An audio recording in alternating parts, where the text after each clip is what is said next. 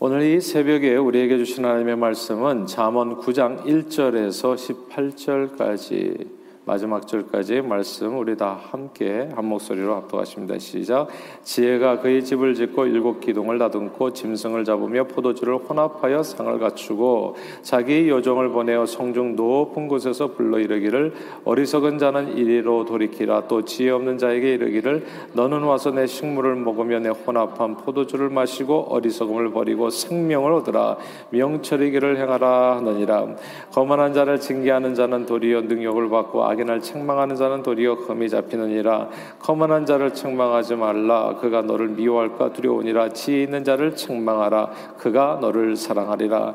지혜 있는 자에게 교훈을 더하라. 그가 더욱 지혜로워질 것이요 의로운 사람을 가르치라. 그의 학식이 더하리라. 여호와를 경외하는 것이 지혜의 근본이요 거룩하신 자를 아는 것이 명철이니라. 나 지혜로 말미암아 내 날이 많아질 것이요 내 생명의가 내게 더하리라. 내가 만일 지혜로우면 그 지혜 지혜가 내게 유익할 것이나 내가 만일 거만하면 너 홀로 해를 당하리라. 미련한 여인이 떠들며 어리석어서 아무것도 알지 못하고 자기 집 문에 앉으며 성읍 높은 곳에 있는 자리에 앉아서 자기 길을 바로 가는 행인들을 불러 이르되 어리석은 자는 이리로 돌이키라. 또 지혜 없는 자에게 이르기를 도둑질한 몰이 달고 몰래 먹는 떡의 맛이 있다는도다. 오직 그 어리석은 자는 죽은 자들이 거기 있는 것과 그의 객들이 수월 깊은 곳에 있는 것을 알지 못하느니라 아멘. 어, 몇년 전 이스라엘 성지 순례 기간 중에 통곡의 벽에 가서 기도할 기회가 있었습니다. 예, 남성과 여성이 들어가는 곳이 각각 달랐는데 남성 출입구에는 이제 일회용 키파가 놓여 있었습니다. 이 키파는 이 테두리 챙 없는 모자인데 히브리어 카파라라고 하는 단어에서부터 유래했다고도 하지요. 근데 카파라라고 하는 이 단어는 속죄와 연관이 있는 단어입니다. 그래서 상징적으로 이 키파를 쓰는 것은 나는 속죄로 더딥혀졌습니다라는 의미라고도 합니다. 그러나 키파에는 또 다른 의미가 있다는 것을 기억해야 합니다.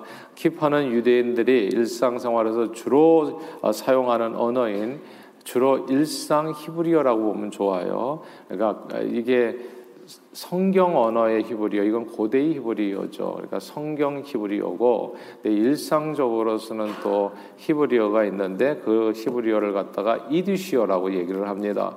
그러니까 독일과 폴란드에 흩어져 있었던 아, 이렇게 유대인들이 그러니까 일상적으로 히브리어를 사용하기 위해서 독일어, 아람어, 뭐 히브리 저기 폴란드어 이렇게 섞인 내용으로 히브리어를 갖다 구사했는데 그게 이디시어예요. 근데 이디시어로 그로 이제 이걸 키파를 해석하면 이게 야르물케라는 단어를 사용하는데 이 말은 하나님을 경외한다는 뜻입니다. 그래서 유대인의 탈무드에 보면 하늘에 하늘에 대한 경외가 너희에 임재할 수 있도록 너희 머리를 가려라 이렇게 아, 말이 있습니다. 아, 그러므로 키파는 하나님을 경외한다는 표시로 머리를 가릴 때 사용하는 그 챙 없는 모자입니다. 이 지역에도 유대인들 보면은 뭐 이렇게 머리에 빵꽃 모자가 아니라 뭐 작은 거 쓰고 다니는 거 있잖아요. 이제 그게 이제 키파가 되어집니다. 정통 유대주의 남성들은 이 키파를 항상 쓰고 다녀요. 근데 일반 유대인들은 이제 예배를 드릴 때나 혹은 기도하는 동안에만 이제 키파를 씁니다.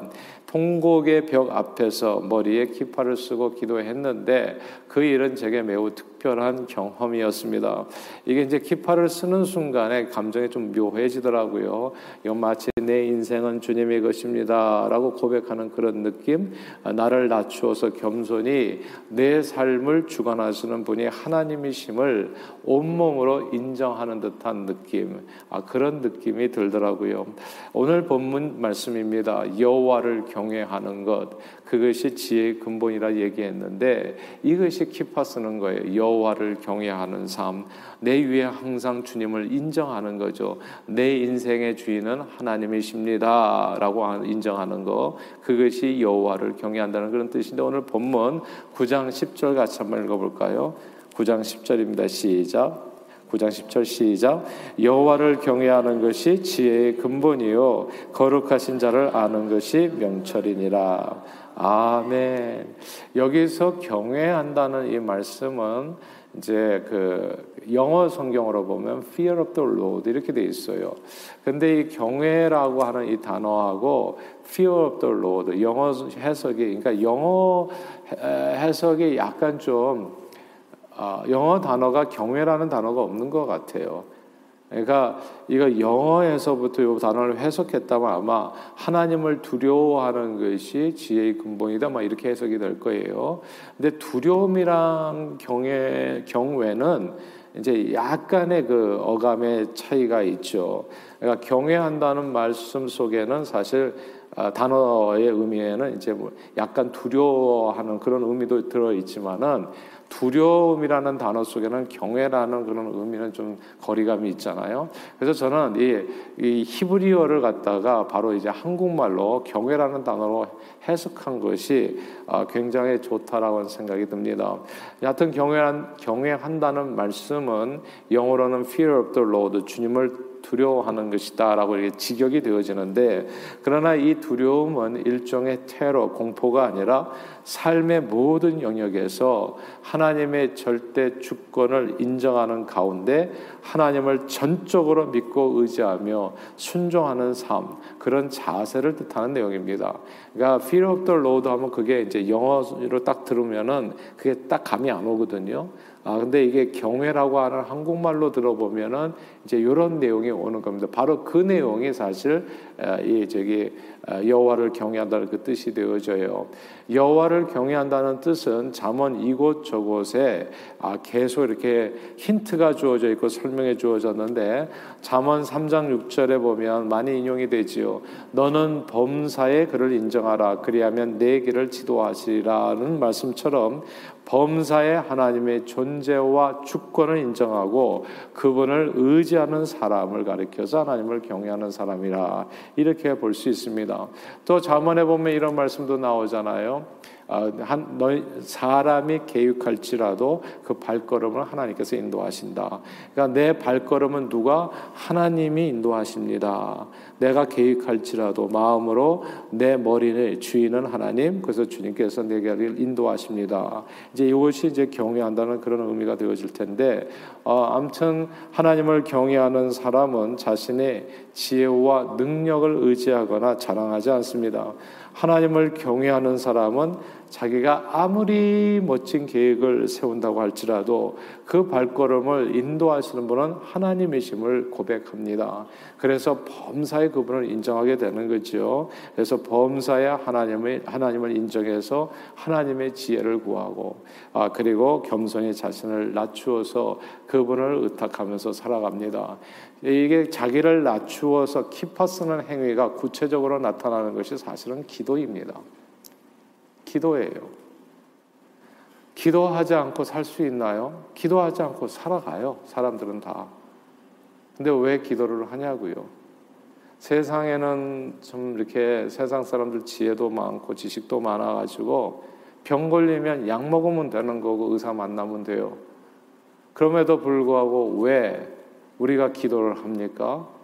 의사 만나서 의사가 잘 치료해 주면 되는 거 아니에요? 근데 왜 의사 만나기 전에 기도하냐고요? 그게 하나님을 경외하기 때문에 기도하는 겁니다. 그러니까 항상 아침에도 이렇게 일어나시면 기도하십시오. 기도로 하루를 시작하세요. 이 모자 쓰는 것보다 더 중요한 게 실제적으로 삶에서 하나님을 인정하는 거. 하나님 내가 오늘 기도하지 않아도 살아갈 수 있을 거예요. 기도하지 않고 살아가는 사람 많잖아요. 그러나 기도하고 살아가는 것과 기도하지 않고 살아가는 것과 뭐가 차이가 나냐면 키파 쓰고 안 쓰고의 차이예요. 하나님을 인정하는가 인정하지 않는가. 저는 항상 새벽에 잠에서 깨서 일어나면 딱 이렇게 딱 침대에 걸터 앉아서 막바로 기도를 해요. 바로 그 순간에 저는 마음의 키파를 씁니다. 오늘도 주님을 인정합니다. 주님이 내 삶의 주인이십니다. 내 삶을 인도해 주시옵소서. 나는 힘이 없고 연약합니다. 내 갈 길을 알지 못해요. 그러나 내 발걸음을 주님이 인도해 주시옵소서. 그렇게 기도하지 않고도 양치질하고 세수하고 하루 시작하는 사람 수도 없이 많아요. 그러나 기도하면 뭐가 다르냐 하면 그게 기파 쓴 것처럼 여호와를 경외하는 삶이 되어진다는 거. 그리고 여호와를 경외하는 삶이 되어졌을 때 나는 내 앞길 모르지만 앞길을 다 아시는 하나님 내 머리털까지도 세신 하나님께서 내 인생을 지켜 보호해 주시고 아무런 부족함이 없도록 인도해 주시고 그리고 내가 여호와의 집에 주님의 선하심과 인자하심이 정령 나를 따라서 내가 여호와의 집에 영원히 거하게 될 것을 확신하게 되기 때문에 기도하는 겁니다. 그래서 이 새벽 기도가 중요한 거고 눈 뜨자마자 주님 이름 부르는 게 너무너무 소중한 거예요. 그런 삶의 태도를 잊지 아니하고 범사의 주님을 기도로 인정하시는 기도로 믿음으로 의지하시는 저 여러분들이 다 되시기를 주님 이름으로 축원합니다. 하나님을 경외한다는 것의 반대가 뭘까요? 그것이 거만입니다. 거만한 사람의 특징은 기도하지 않아요. 그냥 자기 생각으로 자기 힘을 의지해서 지혜와 능력을 의지해서 그냥 살아갑니다. 그냥 새털 같은 시간, 그냥 365일 그냥 눈 뜨자마자 일터로 달려가고 한 번도 주님 앞에 겸손히 무릎 꿇지를 않아요. 주님을 인정하지를 않습니다. 이제 이게 거만한 삶이에요. 거만한 사람은 자신의 힘과 능력을 의지하고 스스로의 힘으로 역사를 합니다. 하나님을 의지하지 않아요. 범사에 하나님을 부인하고 자기 스스로를 높여서 하나님 자리에 기꺼이 오르려고 합니다. 사람은 누구나 자기의 길을 선택할 수 있습니다. 기도로 하루를 시작할 수 있고 하지 않고 시작할 수도 있고 하나님을 경외하면서 키파 쓰고 살 수도 있고 아니면 스스로 하나님 자리에 올라서 키파를 벗어 던지고 거만하게 자기 스스로 하나님인 것처럼 그렇게 자유롭게 선택하면서 살 수 있습니다. 어떻게 살든지 선택인데 그 끝이 다르다는 것을 꼭 기억할 필요가 있습니다. 자기가 길을 선택한 거에 두 개를 길에서 그러나 그 끝이 이렇게 다릅니다. 오늘 본문 12절 말씀이에요. 12절 같이 한번 읽어볼까요? 시작. 내가 만일 지혜로우면 그 지혜가 내게 유익할 것이나 내가 만일 거만하면 너 홀로 해를 당하리라. 아멘. 하나님을 경외하는 지혜로운 사람은 유익하게 됩니다. 그러니까 범사의 유익이 있어요. 뭔가 계속 플러스가 됩니다. 삶이 생명으로 충만해지고 평강이 넘치게 됩니다. 그 길에는 행복이 있어요. 그리고 자기도 모르는 사이 부귀 영화도 있고 편안함이 있습니다. 그러나 거만하면 어떻게 됩니까? 너 홀로 해를 당하리라. 이 구절을 주목해야 됩니다. 하나님을 경외하는 삶은 막연히 종교 생활을 의미하는 게 아닙니다. 이 성경에 구약 성경에 지혜서가 있어요. 많은 사람들이 하나님 믿으면 천국만 가는 줄 알아요.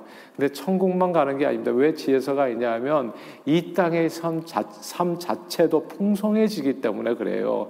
이 땅에서도 잘 되고 영원히 잘 되는 삶이 주님과 함께 동행하는 삶입니다. 그래서 이 지혜서가 있는 겁니다. 하나님을 경외하는 삶은 막연히 그저 비나이다 비나이다 종교 생활을 의미하는 게 아닙니다. 아무도 미래를 알 수 있는 사람이 없지만 그 미래 운명 그렇죠. 오늘 일도 우리는 알 수가 없지만 오늘 어떻게 되어주는지 그 미래 운명 생사화복을 주관하시는 하나님을 신뢰하는 사람은 범사에 형통하게 됩니다. 평탄한 길을 걷게 됩니다. 그러나 하나님을 경외하지 않고 자기 힘과 능력을 믿고 행하는 사람은 홀로 해를 당하는 길을 걷게 됩니다.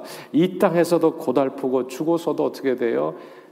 한 번 죽는 것은 사람에게 정하신 것이 심판이 있다고 죽어서도 멸망길을 걷게 됩니다. 이게 그래서 무서운 거예요. 다시 말씀드릴게요. 온라인상에서 예배하시는 여러분들을 다 환영하고 항상 새벽에 일어나서 기도하십시오. 항상 범사의 주님을 인정하듯이 오늘 하루 내 힘으로도 기도 없이도 살 수 있겠지만 그러나 오늘도 주님을 의지합니다. 주님 내 삶을 인도해 주시옵소서. 말씀을 읽고 듣고 묵상하고 말씀에 붙들려서 기도로 하루를 시작하신다면 여러분의 삶은 항상 평탄한 길, 형통한 길, 주님의 최소 주님의 인도함을 받아서 아, 그렇게 승리하는 삶, 생명길을 걷게 될 겁니다. 그러나 그렇지 않으면 어떻게 되겠어요?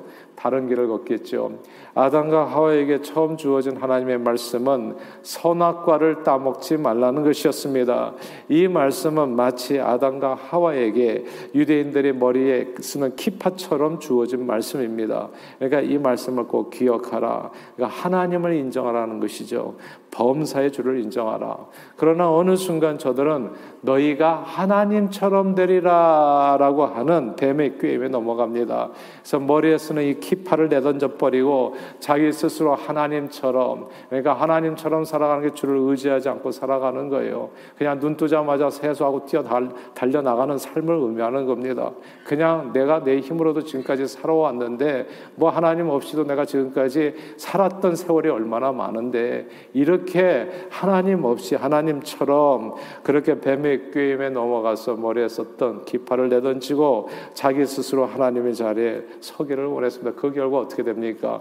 그 모든 시간들은 다 잃어버린 시간이 된다는 것을 꼭 기억하십시오. 기도 없이 살았던 모든 세월은 하나도 인생에 유익이 안 된다는 거. 그것은 해가 되면 해가 되지.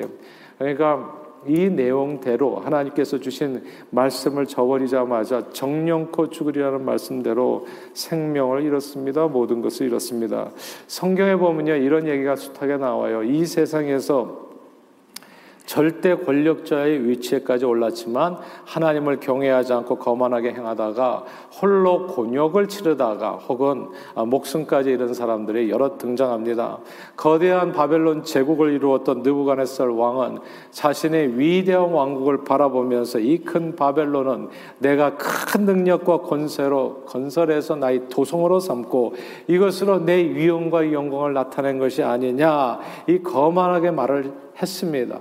아, 그러자마자 그 말이 떨어지자마자 사람에게 쫓겨나서 들짐승과 함께 살면서 소처럼 풀을 먹고 몸이 하늘 이슬에 젖고 머리털이 독수리 털같이 자라고 손톱은 새 발톱처럼 됐다고 얘기, 말씀합니다. 이게 뭐냐면요. 진짜 부귀 영화 극에 달한 사람이 만인 지상의 자리에 올라간 사람입니다. 근데 하나님께서 툭 건드리니까 뭐가 돼요? 이게 이제 치매병 중에 하나라고 하더라고요. 치매가 딱 오고 나니까 그냥 사람 구실이 안 되는 거예요. 짐승처럼 내버리는 거예요. 그러니까 이 땅에서 재물 멀고 뭐 열심히 일해가지고 아무 의미가 없어요. 하나님께서 툭 건드려가지고 정신 잃어버리면 그러면 온몸은 멀쩡한데 심장도 뛰고 머리도 이렇게 혈액도 그렇지 혈압도 정상인데 정신이 없는 거예요. 자기 이름을 모르는 거예요. 아, 그러니까 이게 거만하게 행하면 너 홀로 해를 당하리라. 다시 기한이 차서 총명이 돌아오니까 그때서야 느부갓네살이 깨닫게 되죠. 모든 거만을 버리고 자신을 낮춰 하나님을 예배합니다. 겸손히. 주일 성수는 목숨 걸고 해야 돼요. 자녀들에게 꼭 가르쳐 주세요. 주일 성수가 뭔 줄 아세요? 키파 쓰는 거예요, 그게. 내 인생은 하나님의 것입니다. 이거 잊어버리면 이 땅에서 어떤 성공도 아무 의미가 없어요. 툭 건드리면 그건 그냥 내일이라도 사라질 이슬 같은 인생이에요. 청명이 돌아오자마자 제일 먼저 한 일이 겸손히 지극히 높으신 이에게 감사하며 하늘의 왕을 찬양하고 칭송하며 경배합니다. 예배 드리는 것은 우리에게 특권이에요.